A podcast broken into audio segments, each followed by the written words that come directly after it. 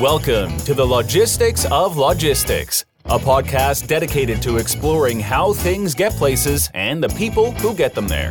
We'll talk with logistics and supply chain leaders about innovation, industry trends, and the future of the logistics business.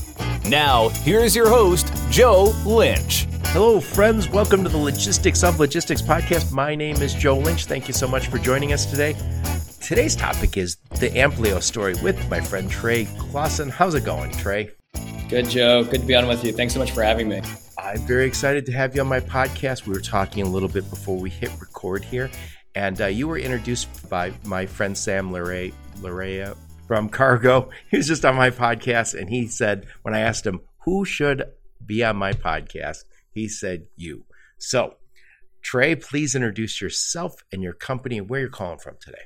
Yeah, so I am Trey Closson. I am normally in beautiful Atlanta, Georgia, but today I'm calling in from Detroit, Michigan, and I'm ah. the co-founder and CEO of, of Amplio. Very nice, very nice. I'm not too far from Detroit. I'm about 45 minutes away. So Oh, nice. First off, how do you know Sam? So I, I met Sam at, at, a conference at beginning of last year. Sam was was presenting Kargo, and I went up after his uh, his presentation and just chatted with him about the solution. Having worked in the supply chain for my career, I saw the deep need for what Kargo was doing, and so we, we, we hit it off from from there. Do you guys work together? We do. Yes. Yeah. We, we work closely together. Very nice. So he's a customer. Oh, it's very nice when one of your customers says, "Talk to my talk to my uh, supplier." Yeah. Can you pronounce his last name? Are you that far along in the friendship? yes. Saint there you go. So anyway, uh, Trey, what do you guys do over at Amplio? Yeah, so our goal at Amplio is to build resilience into our customer supply chains.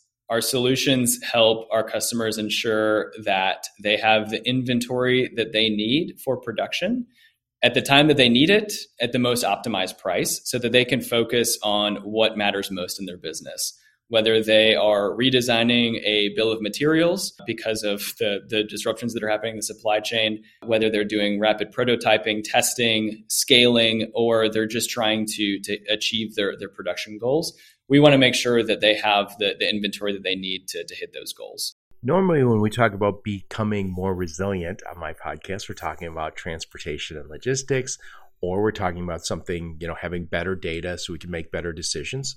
All very valid. You're upstream of that, kind of. So, how do you guys specifically help make the supply chain more resilient? And by the way, I think you guys only work with electronics guys, right?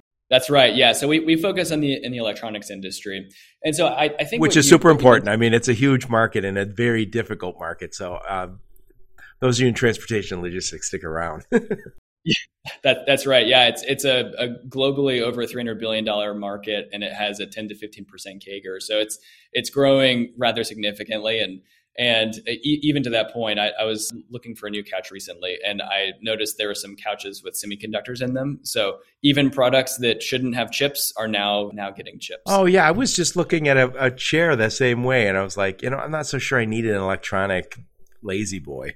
Sounds lazy enough that I'm just reclining, you know. Right. Yeah. And go, going back to the, the question that you asked, I, it, it is really interesting. So you, you, mentioned that we're, we're upstream. So I, I, have spent most of my career in the, the freight forwarding and logistics space.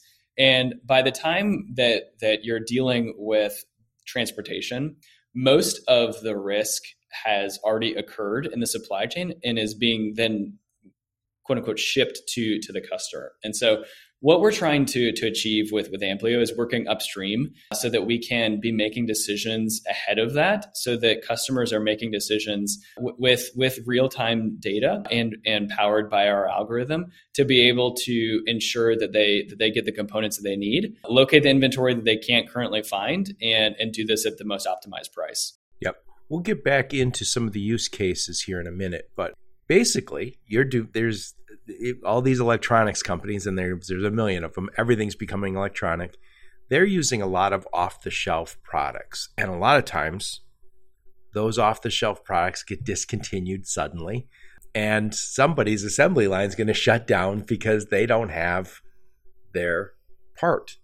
And that's where you guys step in. And What do you guys do? Yeah, so we we're connected via API to all the the major authorized distributors in the electronics world, manufacturers and brokers, and so we're able to to gather their their inventory levels, pricing, and lead times. So in, in, in a lot of cases, our customers are only only sourcing through through uh, you know a handful of, of suppliers. And so we we automatically increase the pool of suppliers that they can source their components through. We're also able to find find the critical inventory that that that is about to shut down shut down a production line. So so right now our customers as they approach amplio they're only recognizing shortages uh, one, two, three weeks in advance of, of, production. At which point it becomes incredibly critical that they find that that inventory.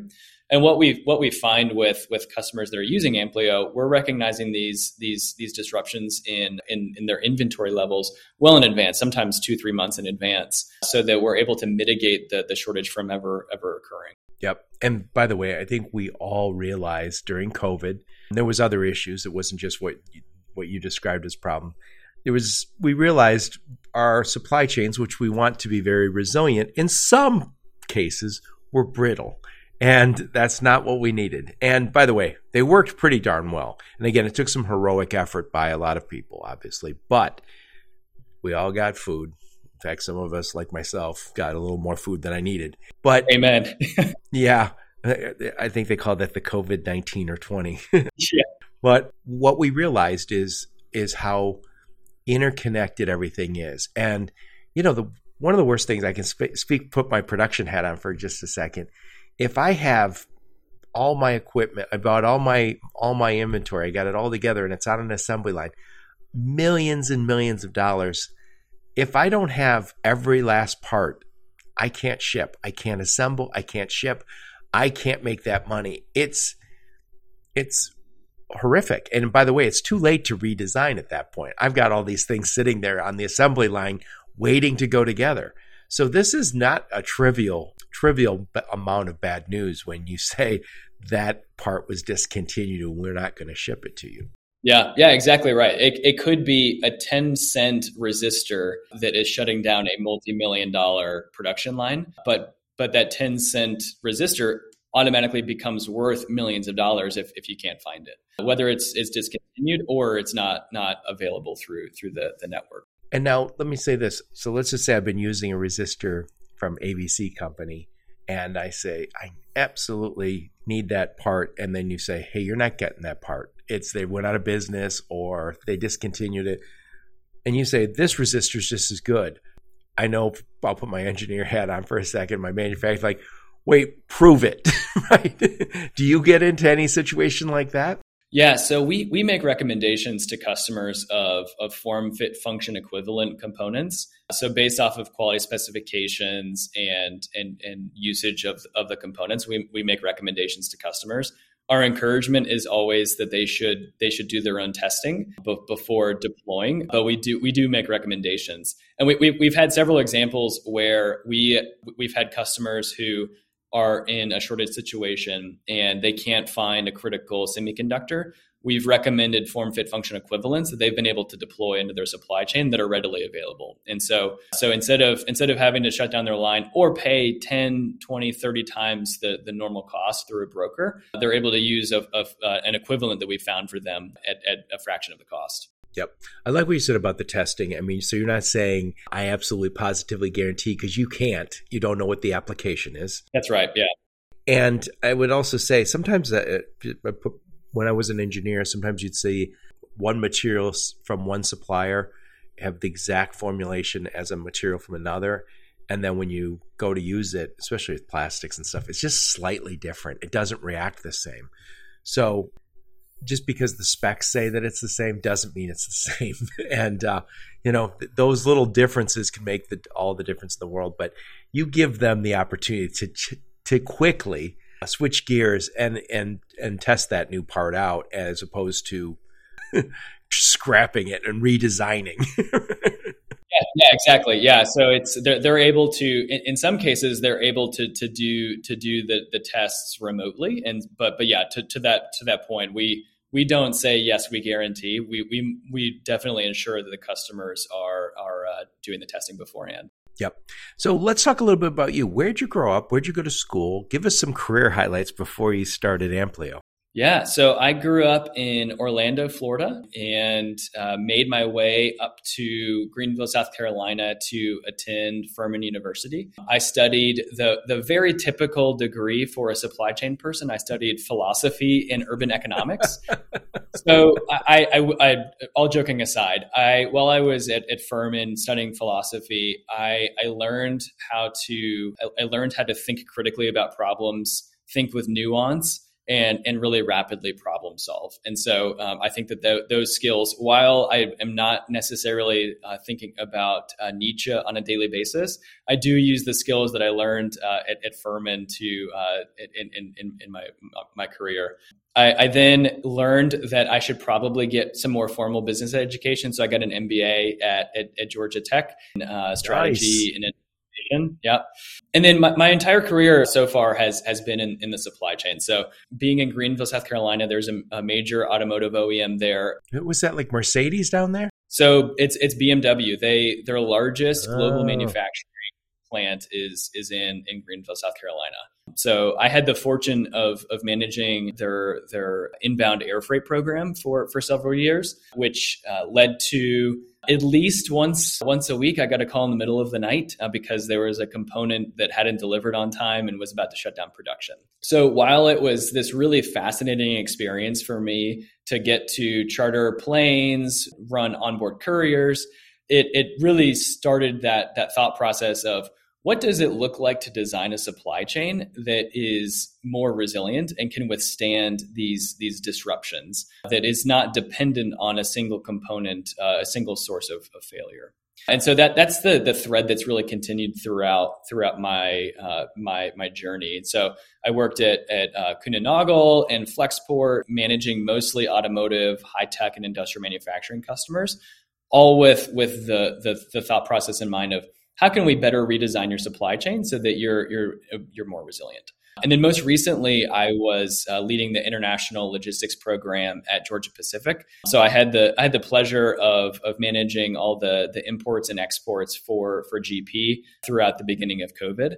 That's georgia pacific? Yep that's right. So georgia pacific so major paper packaging manufacturer one of the largest shippers in the country i believe. Yeah so so the the largest exporter from the us yeah. Well, I mean, even domestically, I think they ship a ton. Yep, that's right. Yeah. So so yeah, it was I am I am less stressed as a startup CEO than I was managing the international logistics program at GP. yeah. Well, you've done what I think I've, I've been given this advice to many people is rather than look at yourself, if you're in transportation and logistics and you're listening to this, I would highly recommend you get other experience in the supply chain and stop thinking of yourself as I'm a logistics guy and say, I'm a logistics and supply chain guy. And I think the difference is working for people who make stuff. So you work for BMW, you work with Georgia Pacific, they make stuff. So you understand what they go through. You went through it and and you were on the logistics side and now you're saying back to helping procurement because by the way, if you go to school and get a supply chain degree these days, which um, neither one of us did, but uh, we got the experience, they're going to teach you procurement. They're going to teach you logistics and supply chain. They're going to teach you how how the supply chain works from order to cash. And I believe that um, tech is going to do a lot more to automate stuff in the in the logistics and supply chain space. So I think it's important that we all become experts in one of those areas, whether it's retail, automotive, manufacturing, you know, industrial manufacturing electronics. I mean, there's there's a million places, and they all need experts. Getting off my soapbox.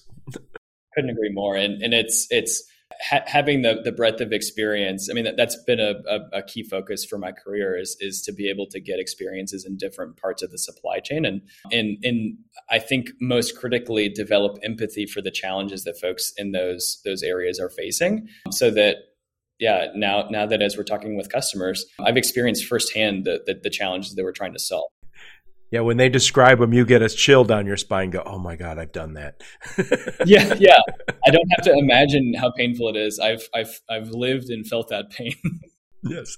So when and why did you start Amplio? Yeah, so we started Amplio in the summer of 2021. So I was I was within within Koch Industries. Koch Industries partnered together with High Alpha uh, Innovation, which is a venture studio, and endeavored on on the path of of creating uh, creating several startups. And I was fortunate enough to be able to be one of one of the the folks that was was uh, selected to to join that program. And so, so you mentioned what was was the name of the? So it's is it the the Koch guys from Georgia Pacific?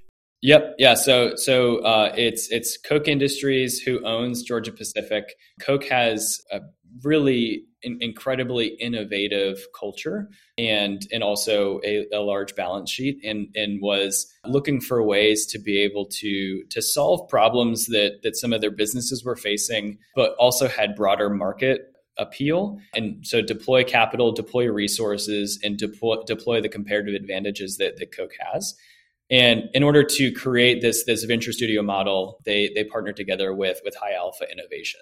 So High Alpha nice. is venture capital firm based in Indianapolis, and they're, they're also one, one of one of our investors and uh, the, the, the the group that helped us get off the ground. So I wouldn't be here without them.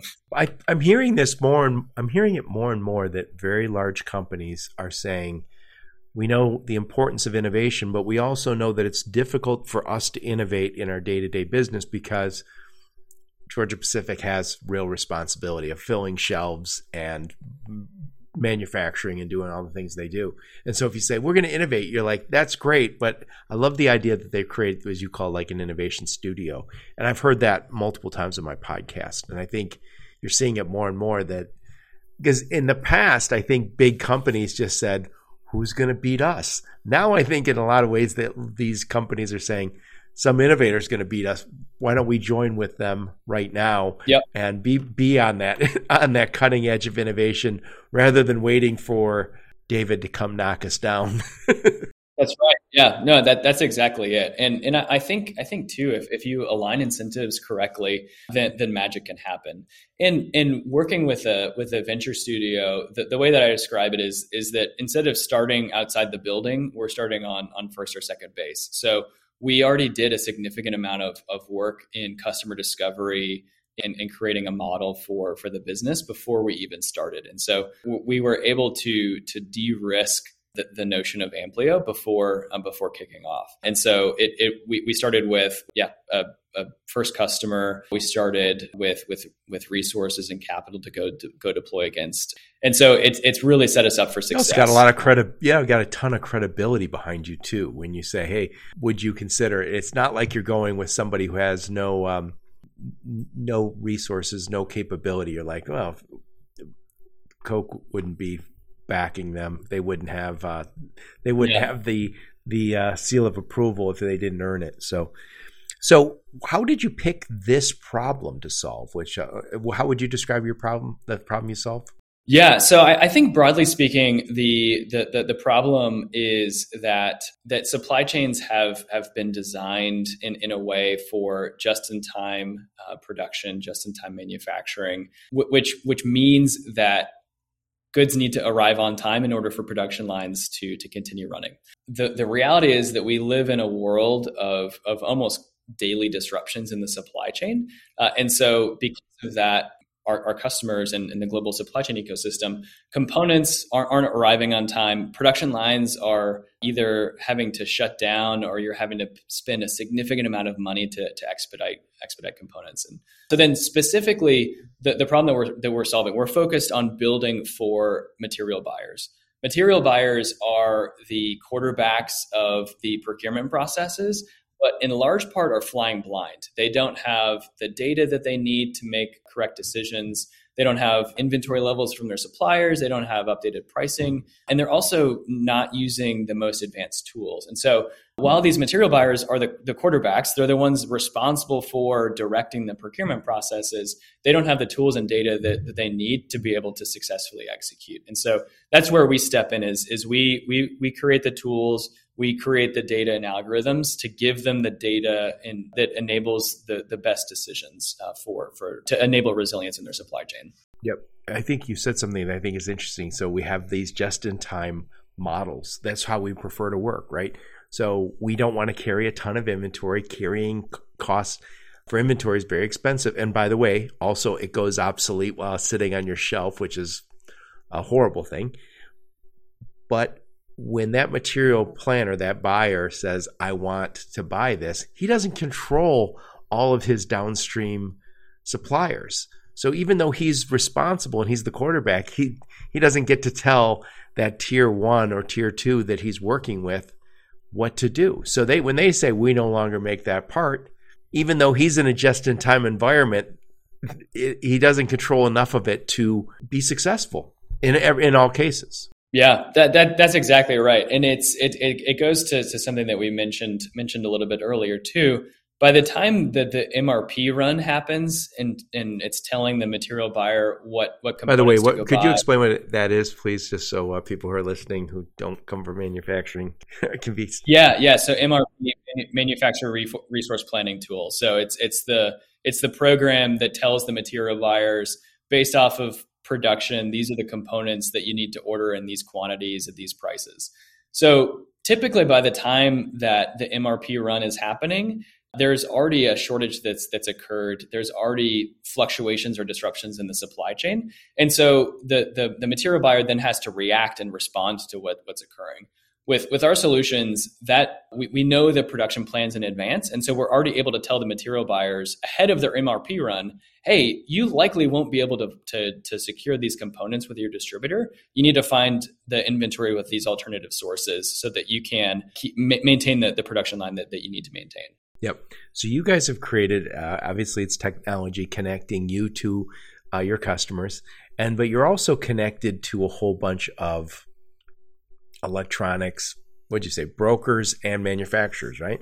Yeah, so so the majority of, of components that are are procured in, in the industry come through the distribution channels. So there's there's a handful of, of major authorized distributors. Some some of the some of them are in the Fortune 100. So we have API connections into these distributors. We're also connected into some, some major manufacturers as well as brokers and, and 3PLs. So the, the goal is, is to, to gather, gather this data for, for our customers and bring into one, one location powered through our algorithm to enable them to make the most optimized decisions in their, in their supply chain. Before we hit record, you you mentioned the importance of community, which took me a little off because I was like, "Wait a sec, community? A whole bunch of electronics, goods, shipping doesn't sound like a community to me." So, explain what you mean yeah. by the importance of community to to Amplio. Yeah, so my my co-founder uh, Taha Zinifi and I care really deeply about uh, about our customers. I mentioned a little bit earlier, but being able to work more broadly across the supply chain has, has allowed us to develop empathy. So I've worked in the, the operating context and in the freight forwarding world. Taha worked most recently at Project 44, and then before that, Clear Metal. His dad is a freight forwarder in, in Morocco. And so we, we have really deep empathy for the folks that are, are running the global supply chains. And in most cases, the procurement teams are, are really left on an island. And, and so what we offer to to our customers is someone to some someone to talk to and, and really uh, level set on on on their strategies uh, to talk through problems that they're experiencing. We also help people think through ways to deal with stress. So working in the supply chain can be a brutal existence, and if you don't know how to properly operate and properly deal with the stress, then it, it can be be incredibly challenging. And so, so we, we want to make sure that that our customers can uh, that, that, we're building a community with them. And we're, we're also enabling a, a community amongst our customers as well, where they are able to, to, t- to talk to each other, learn how, how they're solving, uh, solving problems, and, and, and even understand how they're, they're working with some of their suppliers. Yeah, that's it's it's interesting because I think to me it seems almost like a best in class uh, solution right now for procurement because we're all trying to build that resiliency back into our supply chains. And again, I think we had a uh, a really difficult test at COVID, but those aren't going away. We're going to have disruptions f- forever. I mean, they don't go away, but what is your backup plan? How am I going to and how am I going to make sure I'm not on that island? And and if you say, "Hey, I got at my fingertips access to a lot of information about what's going on in the markets that I'm buying from." And that's kind of what we're doing. We're buying from markets. We're not just buying from individuals because those individuals could go away tomorrow. And and you know, a lot of this stuff is coming, I'm assuming, from Asia. A lot of these electronics are being made in Asia. We know the problems they're having right now with COVID. We're going to see some political problems in certain regions. We have to be ready at a moment's notice to switch.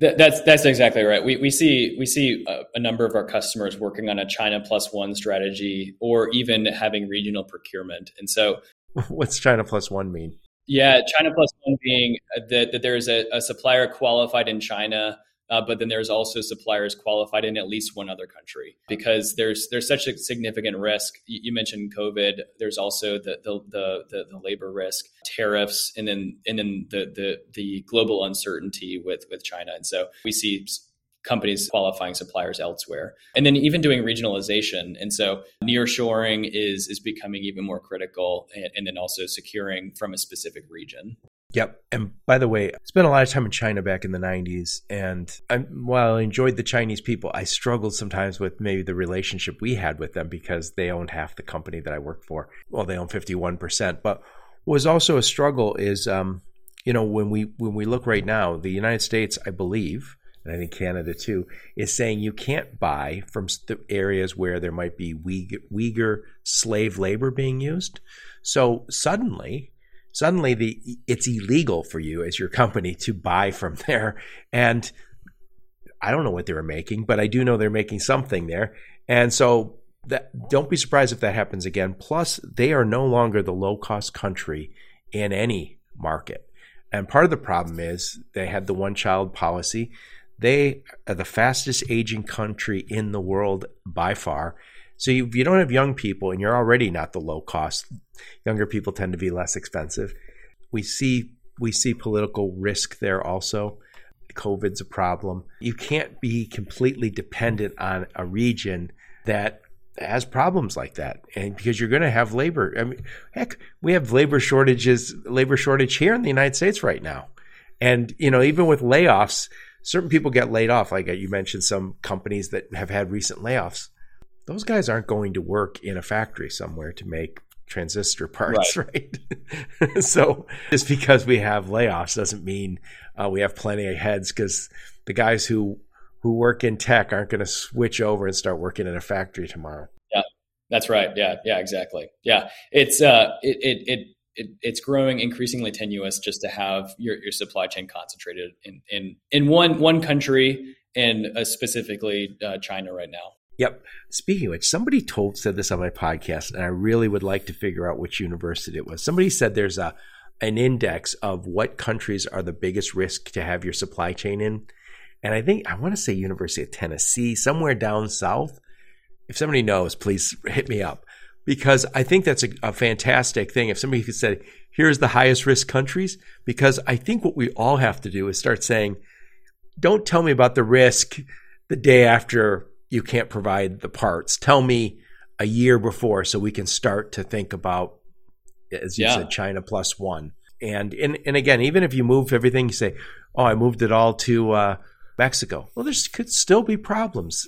Uh, you mentioned tariffs can change overnight. We heck, I know in automotive when I worked in automotive, there was oftentimes a backup supplier and that supplier would have the ability to step in if necessary. And they did that at great expense because they didn't want to take a chance that this one supplier can't, for whatever reason, provide all the parts they needed. Yeah, I we're we're seeing that that uh, in in droves right now with with organizations that historically had most of their components sole supplied. We're seeing a number of backup and sometimes tertiary suppliers our, our point of view is that the companies that invest in resilience now are going to be the ones that win in the next five to 10 years because they're able to withstand the disruptions in the supply chain that we know are coming. And, and so the organizations that don't invest in resilience are going to be left behind. Yeah.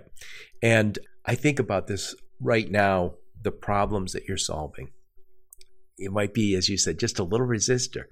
That resistor could cost a company millions of dollars. And and and then when you go back and somebody says, "Well, what could we have done differently?" Well, we could have worked with Trey and those guys, but it would have cost us, yeah, a little bit. like, would it cost you a million dollars? No. then then start working with them, right? yeah, come work with us. yeah. So um let's do a let's do a uh, little case study here. So we mentioned our buddy Sam. So why don't you describe what Sam Sam does at over at uh, Kargo? He was just on my podcast. I'll put a link to that uh, episode in the show notes. So describe what Sam's company does, and then let's go through a potential problem they might run into that you can help solve. Yeah. So so Sam's company is is manufacturing visibility towers for the uh, warehousing logistics space. So for cargo like moving in and out. Yeah, on the docks, yeah.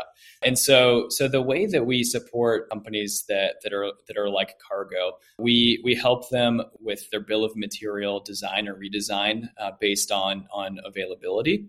We help them locate critical inventory in the event there's a, a, shortage. And we also help them with procurement optimization. And so I'll, I'll walk through through all three. So the, the bill of material design, redesign enables our customers to, to look at the components that have inventory that's actually available so that as they're they're making making changes, they know what components they can procure.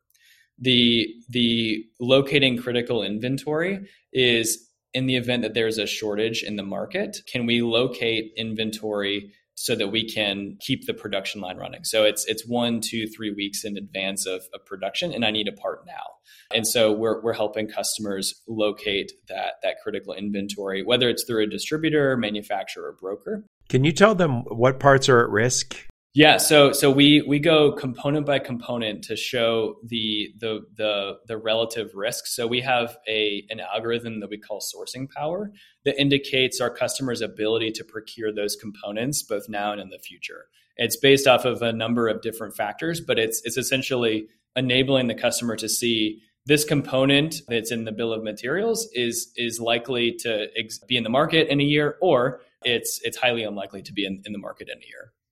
And then the last piece is is the procurement optimization. So we are are working with with customers to be able to they, they upload their bill of materials and their production plans, and we tell them where to where to procure their parts at what prices over what time frames so that they can they can first optimize for the availability of the components and then secondarily optimize for for, for pricing so so our, our customers that that are are working with us in, in all three of those those use cases they're saving about 20% across their material buyers. The material buyers are saving about 20% of, of their, their operational time. And then the, the, the real significant savings that our customers see because we have the ability to understand what's happening in the future in the market, we're reducing the need for our customers to source from expensive brokers by about 80%. And we're also finding less expensive suppliers for the specific components. So, all told, we're saving about 10 to 15% on the cost of the bill of materials for, for a customer. And that's money that goes right to the bottom line for, for these oh, customers. Yeah. By, by recognizing the the the uh, yeah the, the most the most cost optimized, and all while all the while they are getting the components they need to keep their production lines running. So the promise of the customer is there doesn't have to be a trade-off between resilience and cost. With with Amplio, you can have both both scenarios. Yep. And by the way, I was talking to a friend of mine, a consulting company this morning, and they do procurement, and they're here in the Detroit metro area. So, you know, I think a lot of the purchasing best practices kind of started in the automotive just because the the volume. I mean, the volumes are so high. But he said last year and the year before, he said purchasing was all about scrambling, scrambling to get parts. So you could have helped them prevent that. That's the nature of your business. But he said now, he says companies, even though there's a little bit of a downturn we're starting to feel, he said now all the manufacturing and companies that he talks to are saying, let's get strategic again. And you can help them there too. And and he said, and by the way, when you have to scramble, you have to scramble, but you can make that a lot easier. But what you really prefer is the customer say, we're going to be strategic. We're going to know up front what is the potential risk, and we're going to mitigate that risk six months before we have to, a month before we have to, a week before we have to have those parts. Yeah, yeah, exactly, exactly. That that's exactly right. It's it's looking at at both the immediate and it's also looking at, at the future. So we we can solve both scenarios for the for those for those customers. And in in the nature of your business is you have no choice but to to deal sometimes and be reactive and you can help them when they have to be reactive. what you prefer is use our tool, become part of our community, and be proactive. So, getting back to like Sam's situation. So, Sam's got these cool towers, and it it will is vision system. So it tells you what you're putting on that truck, and it films it. And by the way, I think that's a fantastic tool. I talked to a friend of mine. I want to introduce to Sam because as you're loading a truck, sometimes at the end somebody says, "Hey, did you put those 16 pallets on?" Yes, we sure did. I'm only seeing 15. Well, we put 16 on, right? Who's to know? Well, Kargo knows.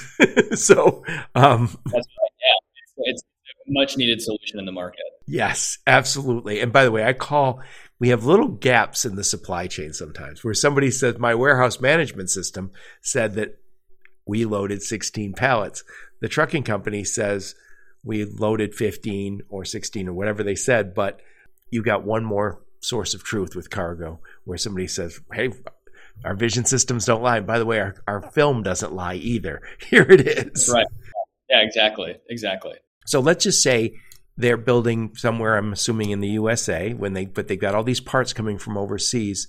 Let's just say they find out today a part I need. Let's just say it's a camera. Because I know they have some sort of camera. The camera that we've been using that we love all of a sudden isn't in supply anymore. I go log into Amplio and do what? Yeah, so you, you log into Amplio, you look up that that particular component. We have we have all the data associated with with that that that component. So inventory, pricing, lead time, replenishment dates from from manufacturers. And so uh, we're, we're able to, sh- to, to show to show the, the, the customer the if, if there are locations that we can buy that particular alternative sources for that particular component, whether it's a, a, a distributor or a broker. We also are recommending form fit function equivalents of, of those components. I like that. Well. So we we take the the quality specifications for for the part and are making recommendations to the customer of hey you you might want to consider these parts. These these are available in inventory. Right now we can ship them to to resolve the the, the component shortage our recommendation to, to the customer is is always please do your own testing. We're, we're, not we're not necessarily guaranteeing that it works, but we're trying to make these recommendations to mitigate the shortage for the customer. Right. No nobody can know. I mean, on your end, can know the exact application. So it is still their responsibility to say yes, even though this looks like the exact part we were using. We still have to test it. We still have to do the our our leg work, make sure. But let's face it, we could be doing that anyway, no matter what the part was. But you're just helping me get it now, maybe. And and again, more likely, your customers are going to get more and more proactive. And at some point, you'll say, I don't know what percent are reactive versus proactive, but I imagine a few years from now, you're going to say they're all moving to be proactive. Yeah. So so the most of the customers that have been working with us for a period of time are moving more towards the, the the, proactive where because because they have the they're working in our platform they have the data and they have the visibility to what's going to happen in the market. And so they're they're having to to source from brokers significantly less. So typically first first order of business with the customer coming in is is that they they have a lot of shortages. We're helping them resolve those. But then over time they have fewer and fewer shortages because they have they have the data in our platform. Yeah you take them from that scrambling, harried mode to calm, cool, collected, let's plan the future mode. so yeah, exactly. So let's wrap this bad boy up. So who do you guys serve? Who's your sweet spot in the market? Yeah, so our sweet spot right now is, is we're really focused on rapidly growing hardware manufacturers and their contract manufacturers. So typically these these hardware OEMs are working with a contract manufacturer. So we, we see the sweet spot is is both of the both of the companies actually working and, and collaborating together in Amplio. We we have some large tier one uh, customers in our ecosystem as well, uh, but but our, our, our major focus is is on these these rapidly scaling organizations because we see that that lack of lack of visibility into inventory availability and the, and the inability to to procure these parts it could be an inhibitor of success, and we want to make sure that their their innovations are getting out in the market. Yeah, and by the way, so you you do work in that electronic space, which I think you said up front is rapidly growing. And I imagine if this is you guys continue to be successful, you might look at other markets, but this one's going to keep you pretty busy for a while. yeah, that's there's enough to do in the electronics ecosystem for for quite some time for sure. Yeah, yeah. So, how long if, if somebody listens to my podcast says, "I want to work with Troy and or Trey and his team," how do how long does it take you to kind of get them signed up, get them trained, and get them using your system? Yeah. So the the beautiful thing about about our system is is that we we have uh, so so Taha and the team have designed our our database to be incredibly flexible. Uh, so it's it's within within typically a business day that we have customers onboarded into our into our platform. And and we we want to make sure that we get we're, we're delivering significant value in a really short amount of time. And so we like to understand, we typically have a conversation first with, with the customers to, to understand the problems that they're, that they're trying to solve, and, and we can make sure to direct them in, in how to effectively use the platform. But one of the really exciting things that, that we're launching is, is the ability for customers through, through our website to be able to upload upload their bill of materials and and start uh, working working for free with with Amplio. So uploading the bill of materials and just doing a quick evaluation of what's happening in in their in their BOM. Oh, and I imagine a lot of them call you right after when they realize you know when you say at risk, at risk, at risk, and they go, "Damn, get on the phone." that's uh, that, that's the that's, whole goal, yeah. yes, exactly. Well, it, but you're still providing a service because for free they're understanding okay, some of these are at risk and they don't have to use you, but they'd be stupid not to. Yeah. So I also like when you say there's not much training. I think in the olden days, not so long ago, whenever you got a new system, there was always like, well, go to the, you got to go do the training. And it's a, like a one day.